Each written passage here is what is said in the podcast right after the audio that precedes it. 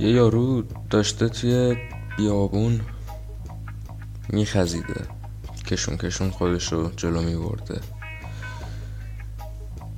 در اصل با ماشین داشته از اینجا رد می‌شده که برسه به شهری بعد توی راه وسط بیابون ماشینش خراب شده. بعد هر کاری هم که کرده پیاده شده موتور رو نگاه کرده همه چیز ماشین رو چک کرده. هزار دفعه استارت زده. ماشین روشن نشده.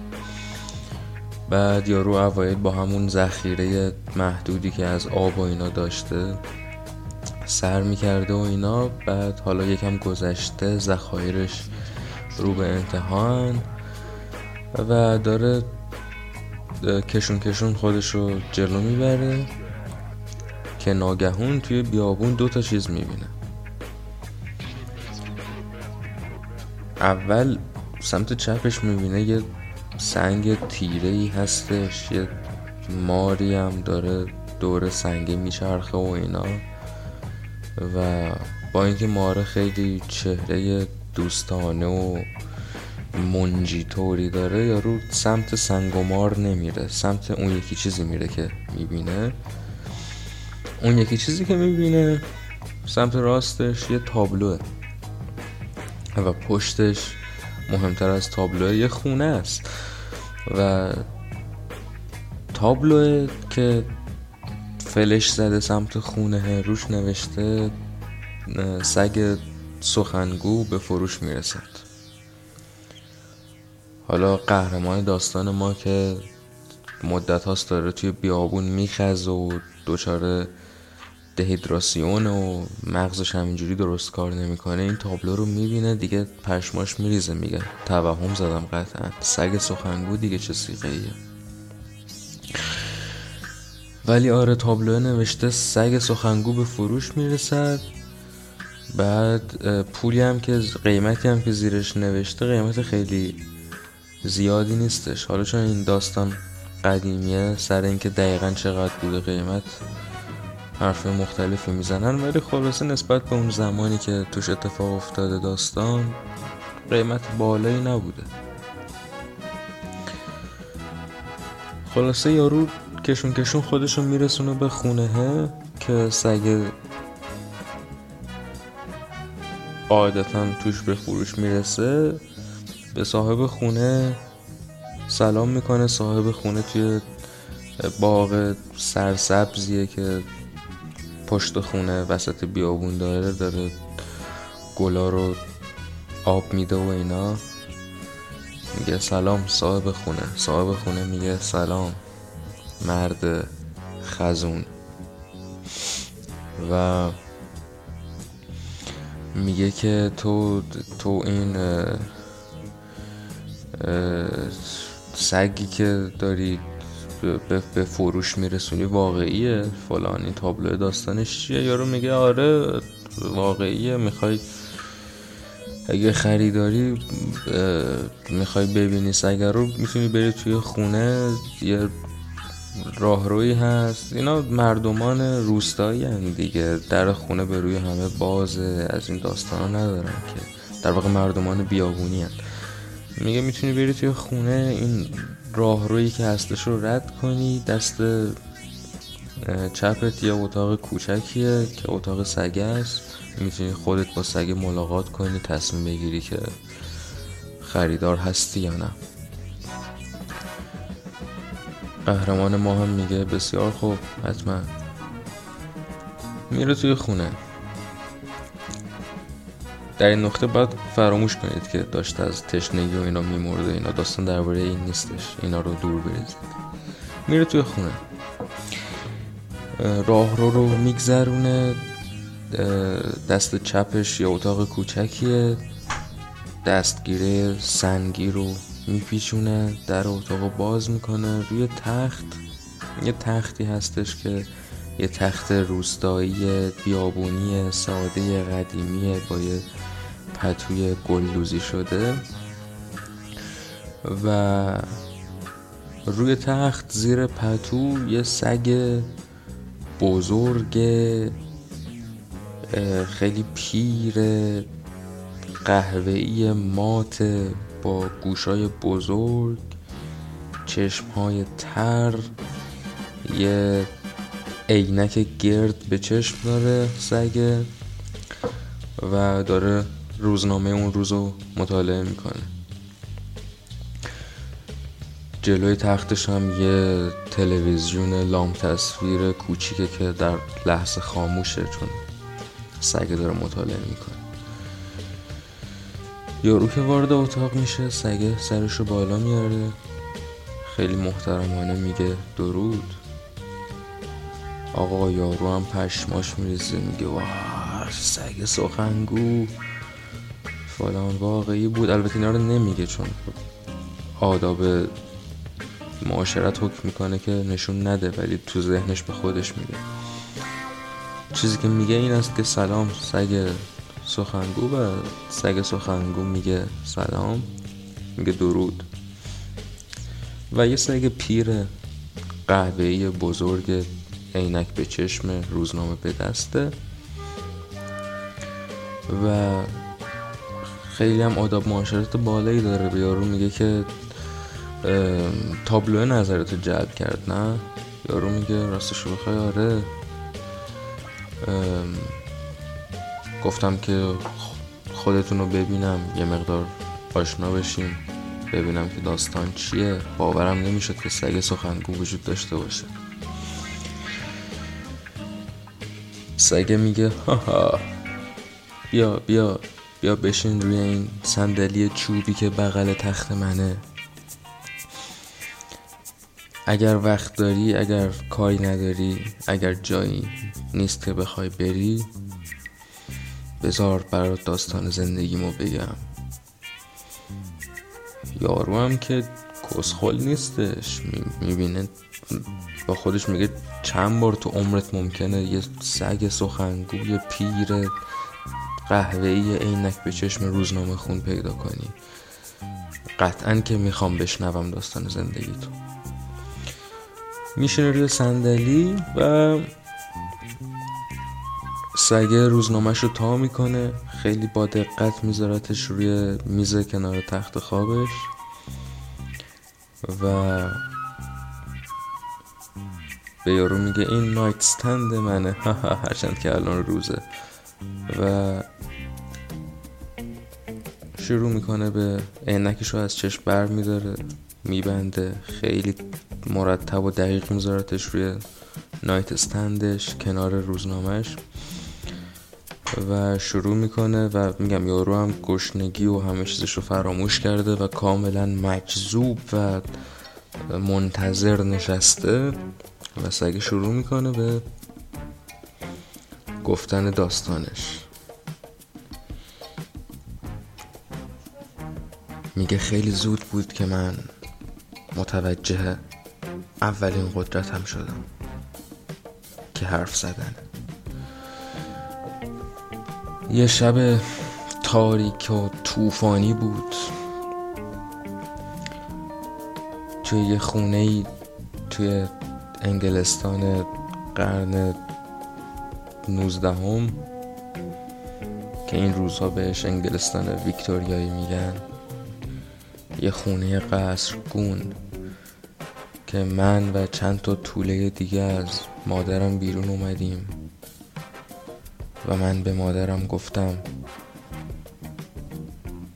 آیا این اون زندگی بود که به خاطرش به شکم تو لگت می‌زدم؟ و مادرم گفت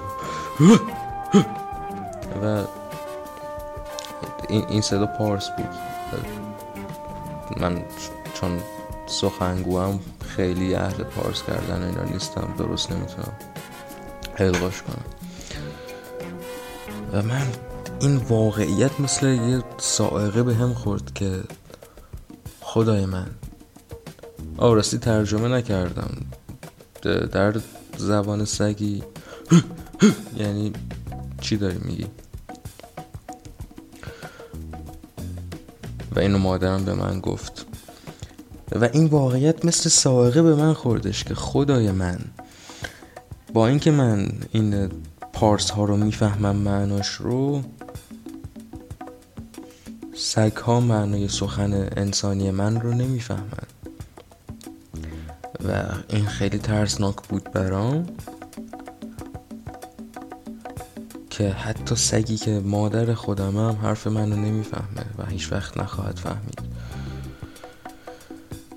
و همونطور که می‌بینی تا به امروز هم من پارس کردن رو به درستی یاد نگرفتم. اما خب با همین توانایی زبانی و فهمیدن پارس ها جلو می‌رفتم و این قدرت اول من بود. یه گفته قدیمی هست بین سگ ها که میگن هر قدرتی در وهله اول یک نفرینه اینو من خیلی زود فهمیدم که واقعا هر قدرتی هر استعدادی در وهله اول یک نفرینه. حالا احتمالا داری از خودت می‌پرسی چرا تاکید می‌کنم همش که قدرت اول. مگه قدرت دیگه هم دارم؟ پاسخ این است که بله. به قدرت دومم وقتی پی بردم که 5 6 سالم بود و شروع کردم مدرسه رفتن مدرسه سگ ها و هیچکی حرف منو کماکان نمی‌فهمید. آدم ها همه نامهربون بودن بچه ها همه همدیگه رو بولی می‌کردن. منظور از بچه ها طوله های سگه چون ما همه سگ بودیم و من سگم. همه همدیگه رو بولی می‌کردن. به خصوص بولداک ها و اینها و سگ های پشمالو سگ های بیمو رو سگ های بیمو سگ های پشمالو رو و سگ های بزرگتر سگ های کوچیکتر رو و انواع بدرفتاری ها رو با هم دیگه می‌کردن. معلم ها هیچ دریافتی از زندگی سگ های کوچکی که اونجا درس میخوندن نداشتن.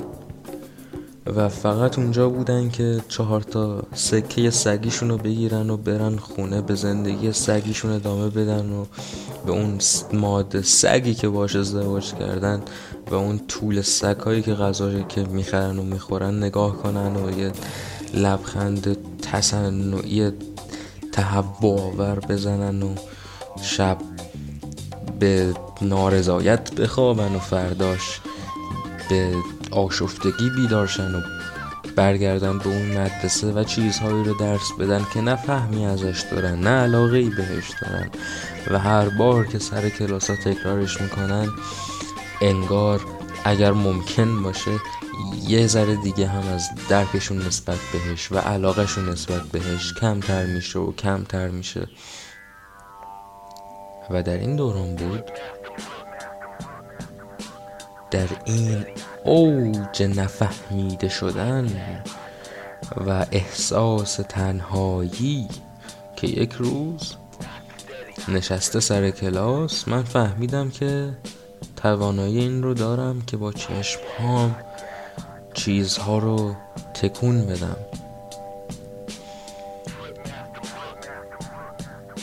و وقتی که اتفاق می افتاد انگار یه انرژی خیلی بزرگ داغ از توی مغزم بیرون می‌زد و مستقیم به دل اون شیعی می‌رفت که داشتم بهش نگاه می‌کردم و روش تمرکز می‌کردم. اوایلش خیلی شگفت زده شدم. هرچند که به شگفتی عادت داشتم دیده بودم که خب من یه سگ سخنگو هم توی دنیای های پارس کن. شگفتی چیز شگفتانگیزی نبود برام چندان که هست برای سگ عادی و آدم عادی. ولی به هر حال شگفت زده شدم اون اوایل. اما بعد که کم کم به این قدرت دومم شروع کردم عادت کردن شروع کردم ازش استفاده کردم. و خب اون اوایل بچه بودم طول سگی بودم و استفاده های بدی ازش نمی کردم استفاده هم همه کودکانه بودن. مثلا یه روز معاون سگ اون مدرسه سگی اومد سر کلاسمون و داشت خیلی بد رفتاری می‌کرد با همه و خشمم باعث شد لیوان آبی که جلوشه رو برگردونم و ترس پا و فرار کرد و یه روز دیگه یه معلم خیلی بدی داشتیم که پشت درهای مدرسه بچه ها رو به راه جیببری و اینا میکشوند و آدم فاسدی بود سگ فاسدی بود خلاصه. یه روز دیگه پشمای این معلممون رو که پشمگیز بودن و همه می‌دونستیم پشم گیسن ولی هیچ وقت کلاه پشم یا پشمگیز درسته برای سگ ها خلاصه برداشتم از روی تنش و اتفاقا اون روز هم معاون سگمون سر کلاس بود و وقتی اینو دید و فهمید که این در واقع یه نژاد بیموه یه سگ بیموی مکزیکی بودش معلمه. اخراجش کرد چون این اتفاقات توی دهه پنجاه می افتاد که هنوز مدارس و دانشگاه ها سگ های بیمو رو استخدام نمی کردن و انواع اینجور تبعیض ها داشت رخ می‌داد. و این اولین باری بود که وقتی این اتفاق افتاد وقتی معلمه اخراج شد این اولین باری بود که مسئله اخلاق برای من مطرح شد که وای نکنه من یه کار اشتباهی کردم. اما اگه تصور می‌کنی که این فکر این اولین باریکه نور شک اخلاقی باعث شد که من ذره ای سگ بهتری بشوم کاملا وارون این درسته. چون هرچندان و هر روز که شک در من پر رنگ تر می شد شرارت رو بیشتر در میافتم و بیشتر در لذت نهان در عین حال پنهانش فرو می‌رفتم. جملم درست بود؟ نمی‌دونم. خلاصه؟ او مثال می‌خوای؟ خب میگم میگم. مثال از شرارت هم میگم چرا نگم؟ آدم نباید زندگی خودش رو فراموش کنه. سگ هم نباید زندگی خودش رو فراموش کنه. ولی به یاد آوردنش سخته. اوایل اینجوری شروع شد که از قدرتم توی بعضی بازی های قمار استفاده می کردم به خصوص اون دوران یه بازی محبوب بودش که جمع می شدیم. توی محیط دبیرستان سگیمون جمع می شدیم توی حیاتش و خم می شدیم تاس می و روی پیامد تاس ها شرط می بستیم. و من که تا سن دبیرستان دیگه خیلی سریع شده بود توانایی کنترل اشیا در ذهنم تاس رو سریع به طوری برمیگردوندم که می‌خواستم. و این تا مدت ها برای من جواب می‌داد و پول بسیاری از این راه درآوردم. تا اینکه سر و کله یه سگ دیگه توی دبیرستان پیدا شد. این یه سگی بود که موهای خیلی بلند داشت و موهای خیلی بلندش از دو طرفش پایین ریخته بودن یه نژاد فلسطینی خیلی نادر و خیلی اخلاق خوبی داشت خیلی طرفدار داشت همه سگای دیگه دورش جمع می شدن و به پارس هاش گوش می کردن بعد از من که سگ سخنگو بودم و همه می دونستن و می شناختنم سخنگوترین سگ از بین پارس کننده ها همین بود. و بعد از این مدت حتی شروع کرده بودن بهش می‌گفتن سگ مقدس و خودش هم خیلی اعتراضی نمی‌کرد به این. و این سگ باعث شدش که کار ما کساد بشه در تاس اندازی به این صورت که یه روز آمد قاطی بازی ما شد. گفتش میشه منم تاس بندازم. گفتیم میشه. یه تاس انداخت و هفت آورد مادر سگ. و آره از اون به بعد دیگه من هیچ وقت توی این بازی خاص شرکت نکردم و اون سگ خاص چند وقت بعد شروع کرد نوشتن یک کتابی و بعد کتابه باعث شد که یه تعداد زیادی از سگ ها شروع کنن سگ های دیگه رو کشتن و این سگ مقدس در این دوران کلا کار کتاب نویسی و اینا رو کنار گذاشت و رفت تو کار تولید شراب ولی اون یه داستان دیگه است و الان وقتش نیست.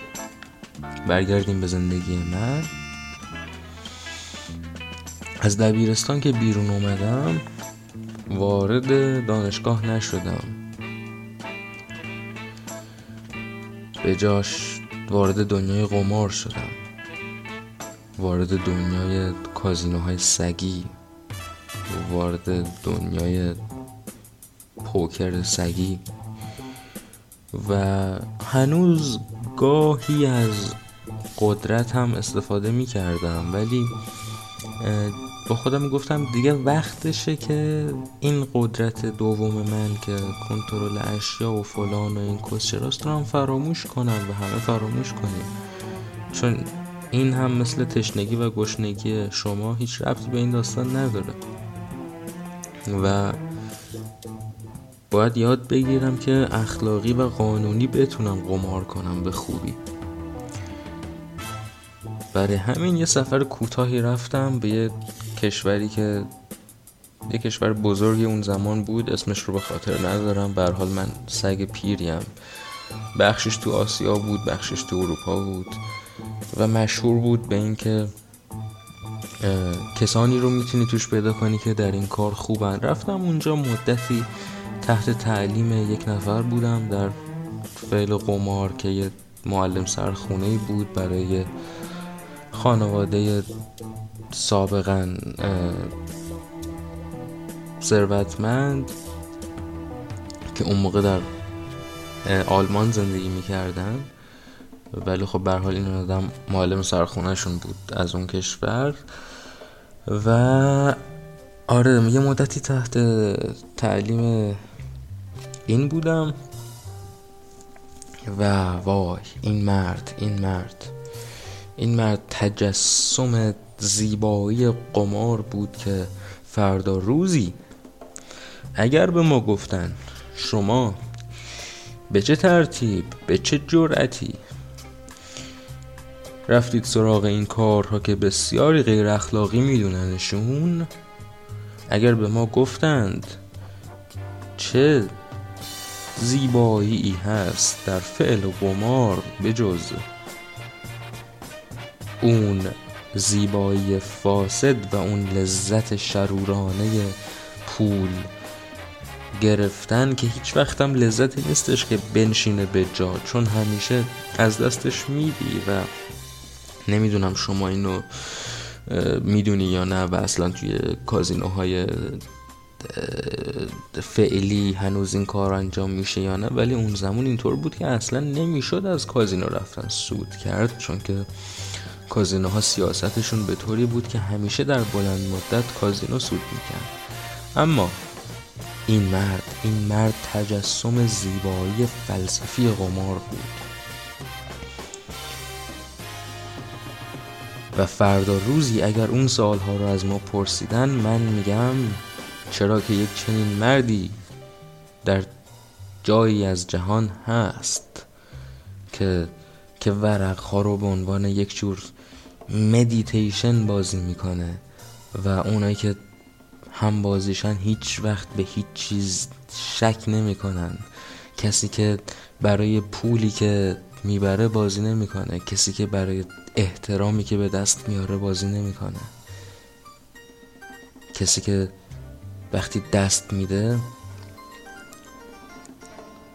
می‌خواد پاسخ خودش رو پیدا کنه. هندسه مقدس شانس رو. قانون پنهان یک پیامد ممکن رو.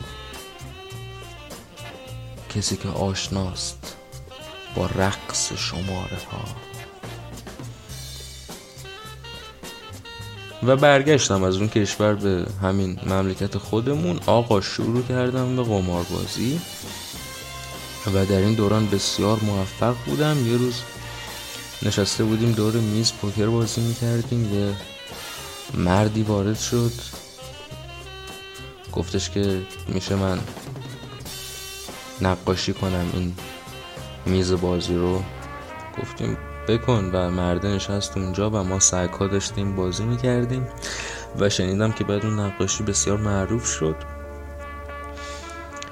و آره روز اولی که برگشتم به مملکت خودمون رو به خوبی یادمه. در اون اتاقی که توش قرار بود بازی کنیم این کازینو نبود. یه بازی دعوتی بود که تو خونه یکی از سگهای مشهور پولدار اون زمان داشت برگزار می‌شد. در اتاق رو به شدت باز کردم و گفتم دوای تگرایم و یکی از سگهایی که اونجا بود از قبل انگشت اشارش رو بالا آورد خندید و گفت هاپ هاپ هاپ هاپ هاپ که به زبان سگی یعنی اه گفتی بیایید بازی کنیم؟ و من پشمام ریخت اونجا با اینکه من اهل شگفت زده شدن نیستم به عنوان یک سگ سخنگو یه شی حرکت بده فلان ولی اونجا واقعا شگفت زده شدم که این سگ هم میهن ما هم انگار که زبون اون کشوری که من توش رفته بودم و بلده گفتم شما اینو از کجا معنیشو می‌دونستی؟ مگه همه اینجا فقط پارس نمی‌کنن و در جواب گفتش که حتی انتظار نداشتم طبیعتا که این حرف رو بفهمه. ولی با پارس های شکسته شکسته سعی کردم حرفمو بهش بگم پرسشم ازش بکنم و جواب دادش که هاپ هاپ باق هاپ هاپ باق باق که یعنی نه بلد نیستم. صرفا تازگی داشتم یه سریال کسشر درباره یه شطرنج باز آمریکایی می‌دیدم و توش این یک جمله به این زبون بیان شده بود. گفتم آهان و نشستیم و بازی کردیم و اون نقاشه که بعدا سر همین جلسه های بازی باهاش آشنا شدیم شروع کرد به دوستی با من. و خیلی گفتگوها داشتیم و باید بگم که خیلی من رو تحسین می‌کرد در اون دوران. میگفتش تو یه سگ خیلی شایسته هستی فراتر از سخن گفتن تو این توانایی هات این جوانی که من در تو می‌بینم و این قدرت که من در تو می‌بینم و این تحکم که در گامهات می‌بینم و این گرما که در صدات و این خشم مردانه که در نمای چهرت هنگام نگاه کردن به رقبات چیزی نیست که در هر کسی بشه دیدن. تو تو به من می‌گفت. تو تو تو سگی هستی که می‌دونه پیک ها در واقع شمشیرهای سربازان تو می‌دونی که گیشنیز ها توفنگ ها و اسلحه جنگن. تو تو می‌دونی که خشت ها در واقع الماسن. و تو می‌دونی که هیچ کدوم از اینها برای آدم یا برای سگ یا هرچی دل نمیشه. و سر همین ستایشی که برای بند داشتش پیشنهاد دادش که یه پورتره از من بکشه یه تصویری از من کشید و خیلی طول کشید کشیدن این تصویر. زمانی که طول کشیدن کشیدن این تصویر پایون یافت و من رو دعوت کرد که ببینمش و پارچه رو از روی تصویر برداشت. واقعا شگفت زده شدم. با اینکه من اهل شگفت زده شدن نیستم زندگی داشتم که پر از شگفتی بوده ولی شگفت زده شدم. چون نقاشی وحشتناک بود. نه اینکه بد باشه. ولی من رو وحشتناک کشیده بود ترسناک کشیده بود. یه سگی دیدم که از چهرش نفرت و پیری و ظلم و ستم و خشم میباره.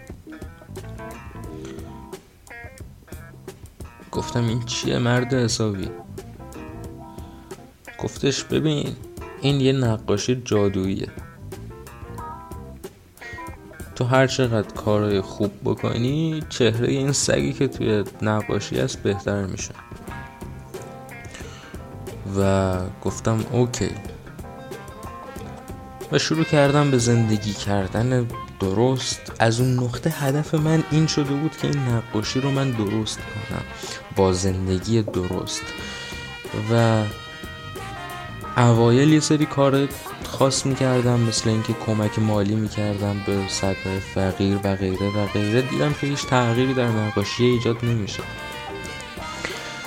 بعد شروع کردم به انجام دادن کارهایی که بقیه سگها درست نمی‌دونن. مثلا همه تونسن همه سگا داشتن ازدواج می‌کردن. گفتم آقا من هرگز ازدواج نمی‌کنم. دیدم چهره سگه یکم بهتر شد. همه سگها دنبال مالندوزی بودن. گفتم نه من دنبال مالندوزی نیستم و چهره نقاشی یکم بهتر شد. همه سگها کلی دوست داشتن. همه دوستام رو ترک کردم و خودم رو به تنهایی کشوندم و چهره سگ توی نقاشی یکم بهتر شد. همه سگ ها صبح ها پا می شدن و راه می رفتن و شب ها به خواب سگی فرو می رفتن و من به یک روزی در زندگیم رسیدم که صبح پا نشدم و در طول روز راه نرفتم و نخرامیدم و نخندیدم و هرگز برای فهموندن خودم به سگی پارس نکردم. یا با انسانی سخن نگفتم و اگر با انسان ها می‌خواستم ارتباط بگیرم پارس می‌کردم و با سگ ها سخن می‌گفتم و هیچ کس مرا نمی‌فهمید و من بازگشتم به کودکیم و از کودکیم بازگشتم به آن مردنم در آینده خیالی و نقاشی روز به روز نزدیکتر می شد به چهره یه سگ جوان برومند. اما هیچ وقت نفهمیدم سرنوشت نقاشی چی شد چون یکی از همین روزها در اوج جوانی و غرور و زندگی خوب یه آدم مادر قهوه اومد ما رو دزدید. منو دزدید. بردش با به زور قلاده و زنجیر و اینها ما رو کردن توی جعبه و بعد با کلی ضربه و اینا بیهوشم کردن و بعد که چشمان خودم رو باز کردم توی چشمانم خشم افسار گسیخته پادشاهی بود که ربوده شده و داشتم با قطار داشتن با قطار می بردنم به یک جایی که نمی‌دونستم کجا. چند بار دست به دست شدم تا اینکه در یک مزرعه مرا دادند به یک سواره نزدیک شدیم به سواره که در دور دست بر اسب خود نشسته بود. و ما چهره سواره رو نمی‌دیدیم. فقط شنل سیاهش رو می‌دیدم. من رو اونجا گذاشتن اون کسانی که آورده بودنم رفتن سوار پیاده شد و چرخید و دیدم سر تا پا یک اسکلت انسانیه. آقا شگفت زده شدم. گفتم این دیگه چیه؟ این دیگه کیه؟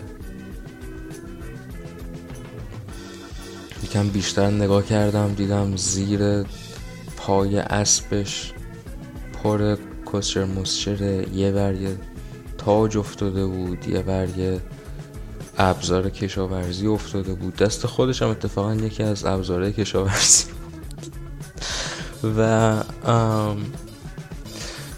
آره گفتش که ببین اسم من فلانیه.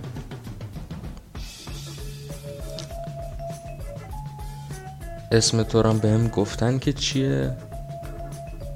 و اینجا اسم منو گفت که شما می‌دونید و ما اگه با هم دیگه بسازیم مشکلی نخواهیم داشت. حالا من که یک پادشاه روبوده شده خشمگین سگ خوی از, از, از دل جوانی پرغرور بیرون کشیده شده یه انداخته شده به دل جعبه تاریک و ضربه های بیگوش کننده بودم این, این مودم این بود که برو کونه تو بده اسکلت. و شروع کردم پارس کردن و به سمتش حمله کردم. آقا محکم یه ضربه زد توی چونم پرت شدم اونور گیج. هنوز ضربه ای که خورده بودم و تحلیل نکرده بودم. یکم سرمو تکون دادم. یکم با دردی که داشتم میکشیدم کنار اومدم. دوباره حمله کردم. نزدیک شدم تا نزدیک شدم به چهرش. اسکلت بم. یه ضربه محکم دیگه. پرت شدم اونور و باز و باز چون من سعی نبودم که به این راحتی ها بشکنه ولی بالاخره یه ضربه ای به من زد که من افتادم و می‌تونستم بلند شم و بلند نشدم.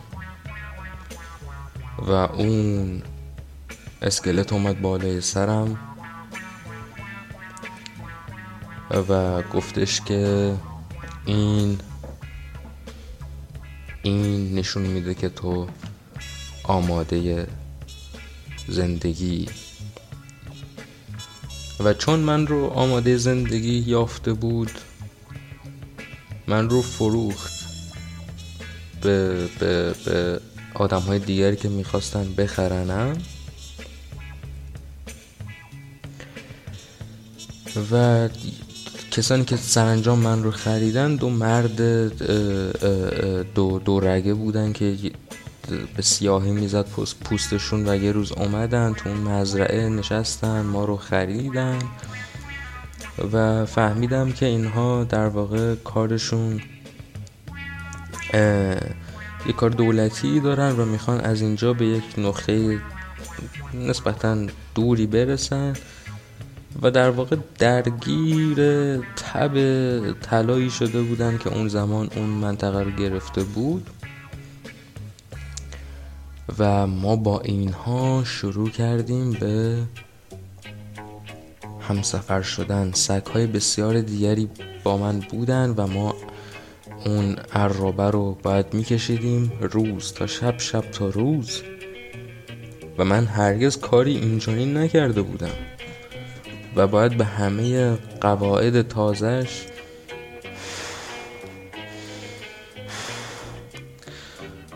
یه لحظه ذهنم خالی شد. بعضی وقتا اتفاق میفته بعد این همه سال. به هر حال من یه سگ پیری هم. آها درسته درسته. روزهای روزهای عرابه کشیدن.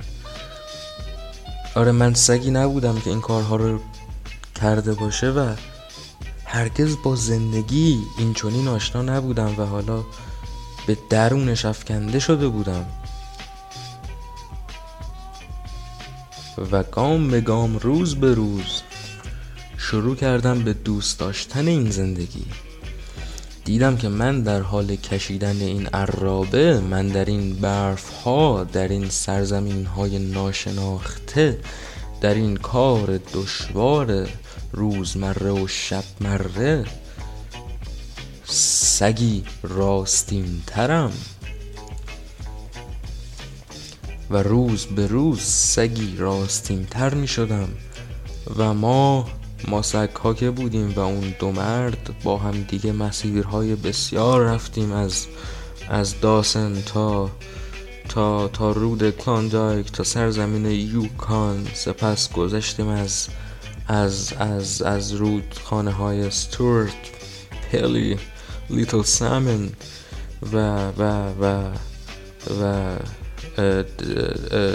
دریاچه باغ اونچون که فرانسوی ها میگن و و و بعضی از بعضی از بهترین سگامون رو توی راه از دست دادیم به دلایل مختلف ولی هیچ وقت عرابه وای نمیساد.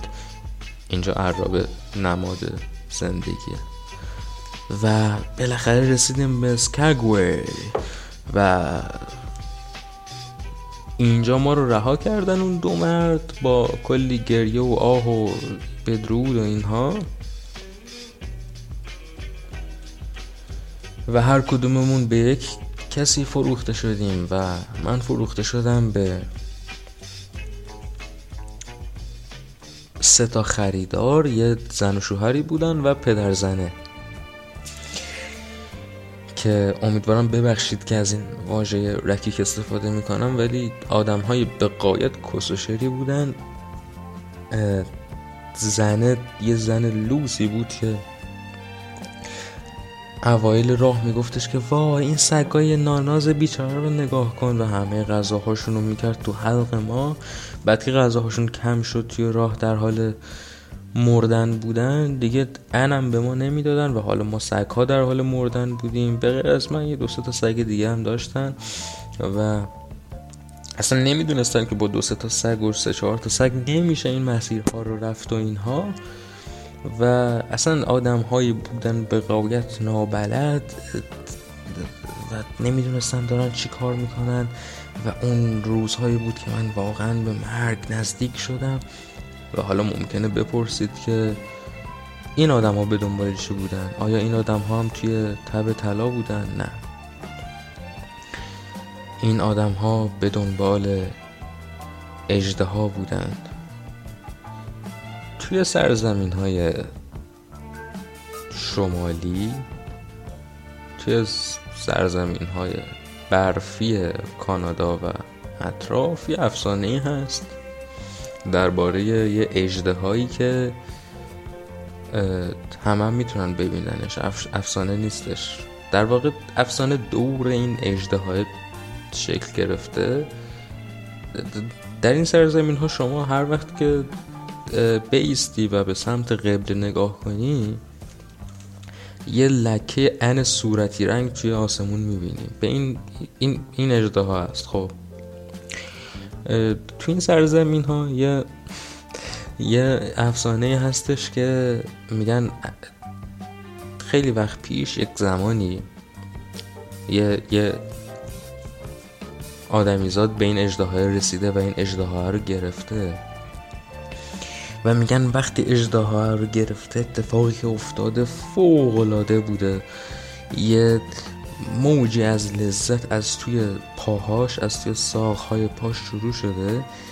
یک موج لرزون به لرز درآور از لذت از توی ساقهای پاش شروع شده و بعد رفته بالا و پشت پوست صورتش رو پر از گرما کرده و انگار انگار در حال اورگاسم بوده در لحظه اوج اورگاسم بوده ولی خیلی طولانی تر از یک لحظه. مدت ها و مدت ها طول کشیده. یه سه ساعت شیش ساعت اینا. و این حداقل افسانه که اینطور میگه. و بعد که اجداه های دوباره پرواز کرده و رفته یارو شروع کرده بالا آوردن و از زندگی متنفر شدن و دیگه هیچ وقت نمی‌تونسته برگرده به زندگی عادیش و اینا. و سر همین یه عده احمق احمق دنبال اون اجده می‌کنن. در حالی که هر آدم عاقلی و حتی هر سگ عاقلی می‌دونه که نمیشه به اون اجده رسید هیچ وقت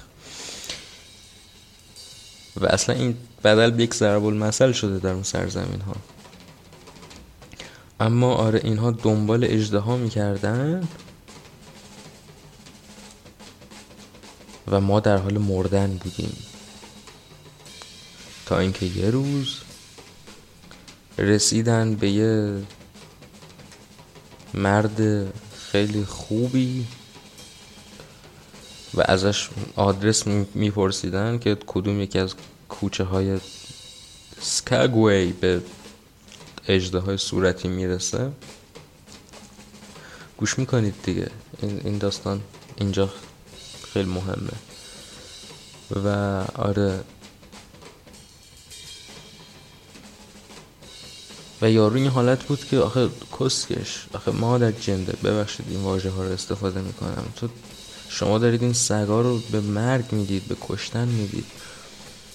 و اینا گفتن سگ ماه به تو ربطی نداره ولی طرف که حال منو دیدش من یکی از بین سگا حالم از همه بدتر بود.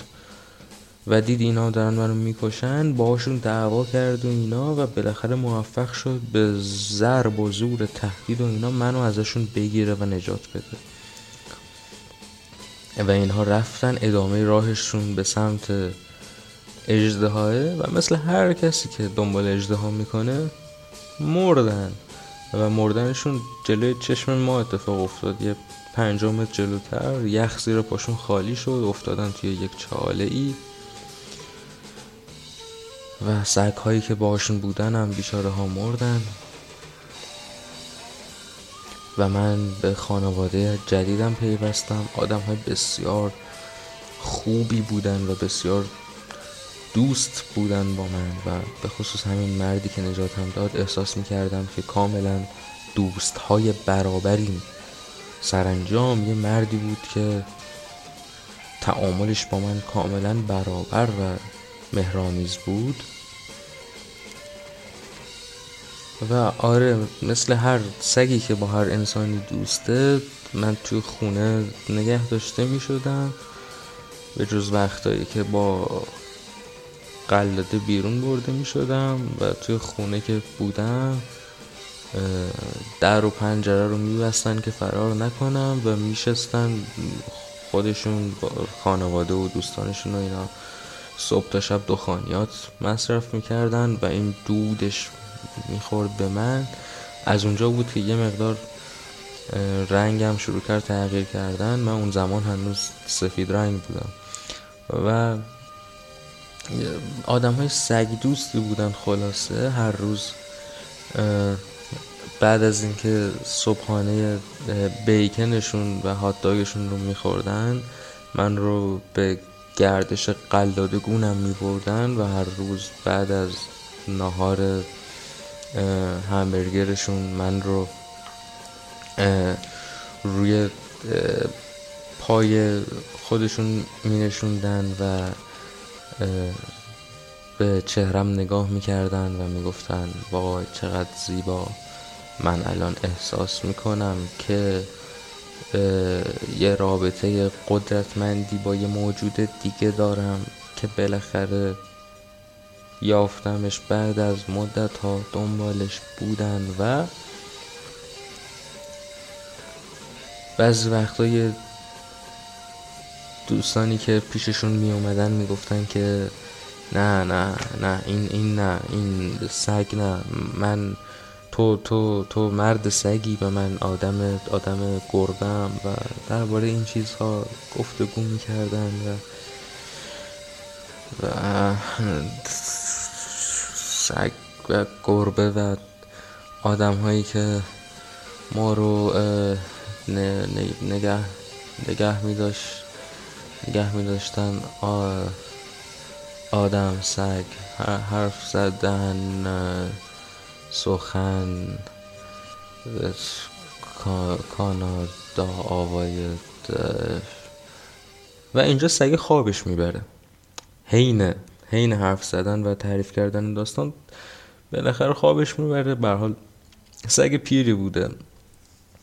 و خب به پنجاه دقیقه داشته حرف می‌زده و داستان تعریف می‌کرده.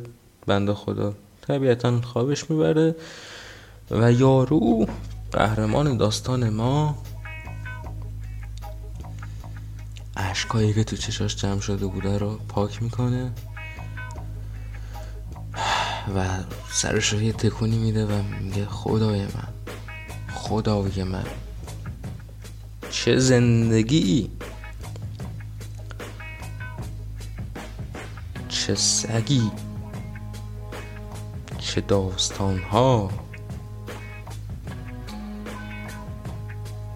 و آروم از جاش بلند میشه قدم زنون میره بیرون خونه میره پیش اون مردی که سگ رو برای فروش گذاشته و یکم حرف بزنن و بعد به طرف میگه که آقا شما اصلا واقعا سوال برای من. دوست دارم بدونم اگر که مشکلی نیست. اصلا چرا همچین سگ شگفت انگیزی رو برای فروش گذاشتی؟ اونم با همچین قیمتی فلان. و طرف میگه که آخه کسکش فقط دروغ میگه.